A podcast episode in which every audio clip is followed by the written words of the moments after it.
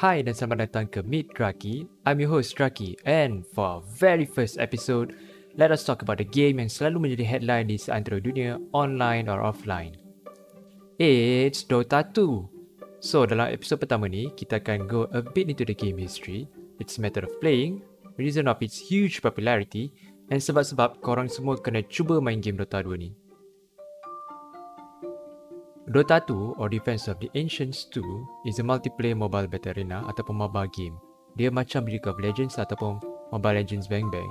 And this game is exclusively available only on Steam, an online game distributor. So awalnya this game ni bermula as a mod to another old game, Warcraft 3 Reign of Chaos made by Blizzard.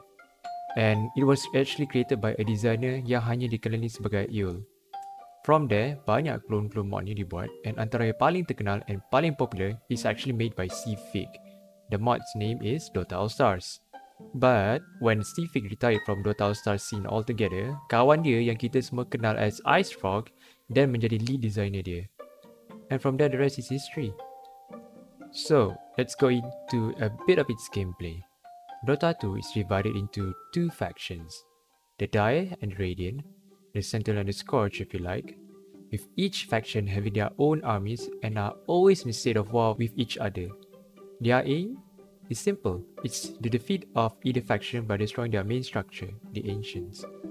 To aid with their war effort, sub-faction ni dibantu oleh 5 hero. Dipilih dari roster hero seramai 121 orang and each of them ada skill-skill diorang tersendiri. So, setiap online player akan play one hero untuk diorang guna ataupun kawal from 121 different heroes. And from there, each team members akan work together to win the rounds they're playing. And it takes proper planning, skill, good coordination, good teammates and good leader to achieve a victory. Next, its reason of popularity. Now, there are a lot of reasons Dota 2 is highly and extremely popular. But I'll just tell you three main reasons. First, actually the game is seronok and competitive. Of course, it's no-brainer kalau tak seronok, tak main lah orang kan. But seronok dia is on another new level. You know that feeling when you are able to pull that awesome hook or that mind-boggling bait and switch skill, ambushing enemy waktu diorang tak expect and finally kalahkan diorang? Seronok. And that feeling is only unique to Dota 2.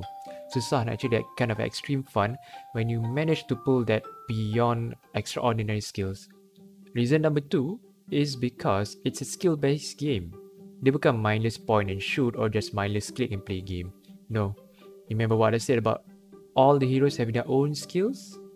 Yes, in order to master a hero, you need to know when to use the skill, how to amplify its damage, and when not to use the skill. Usually, each hero akan ada 4 to 5 skill. But did you know that one of the heroes in Dota 2 that all people known as Invoker ada 14 different magic atau abilities yang korang boleh guna. And it's not easy to use him. Ataupun about one of the another hero? People call him as Meepo. Dengan ultimate skill dia Divided We Stand. Whereby ultimate skill ini akan buatkan Meepo duplicate himself. And each of these duplicate you guys boleh control separately and individually. So imagine initially each side started dengan 5 heroes and then suddenly by the end of the round kalau dah max level skill your guys are facing a total of 5 plus 3 heroes a total of 8 heroes altogether. Lastly the reason nak share dengan korang semua is that you can actually make playing game into a profession but it takes of course it takes a lot of hard work. And did you know that the number one highest earning player of Dota 2 is Johan Notil Sunstein with an accumulated earning of 7 juta US dollar. Ini belum masuk campur pendapatan dari streaming game ya.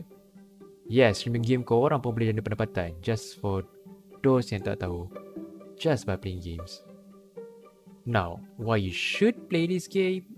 Actually, there's a lot of reasons, but the most and the very important one is because it's fun and because the community is very large. The amount of support is no joke, especially to new players. Lately, they they have just updated the game to allow that even returning players yang dah lama tak main can pick up the old skills yang dah diorang dah lama tinggalkan and belajar the new ones. And for new players, they will slowly gain the sense of playing the game and each heroes through their guided tutorials. So it's easy. And but kalau korang tak suka ambil tutorial and just like to head on ataupun need someone to teach you pun boleh. Dekat Malaysia ni, there's a lot of people yang sanggup nak ajar korang. And not just that, the engagement and the excitement when you attend the live tournament is absolute killer. It's an absolute banger. Just tengoklah the crowd reaction during the previous D International. It's on a whole new level. Like, you never expect that kind of cheer from a game tournament. Macam like World Cup level dia. Or perhaps even more. So, that is all for our Dota 2 and for our very first episode of Meet Draki. Thank you sebab sudi luangkan masa korang untuk dengar podcast saya ni. And kalau korang berminat untuk dengar lagi episod baru akan datang, jangan lupa share, subscribe or follow my podcast Meet Draki to your friends and to your family as well. Till we meet again everyone.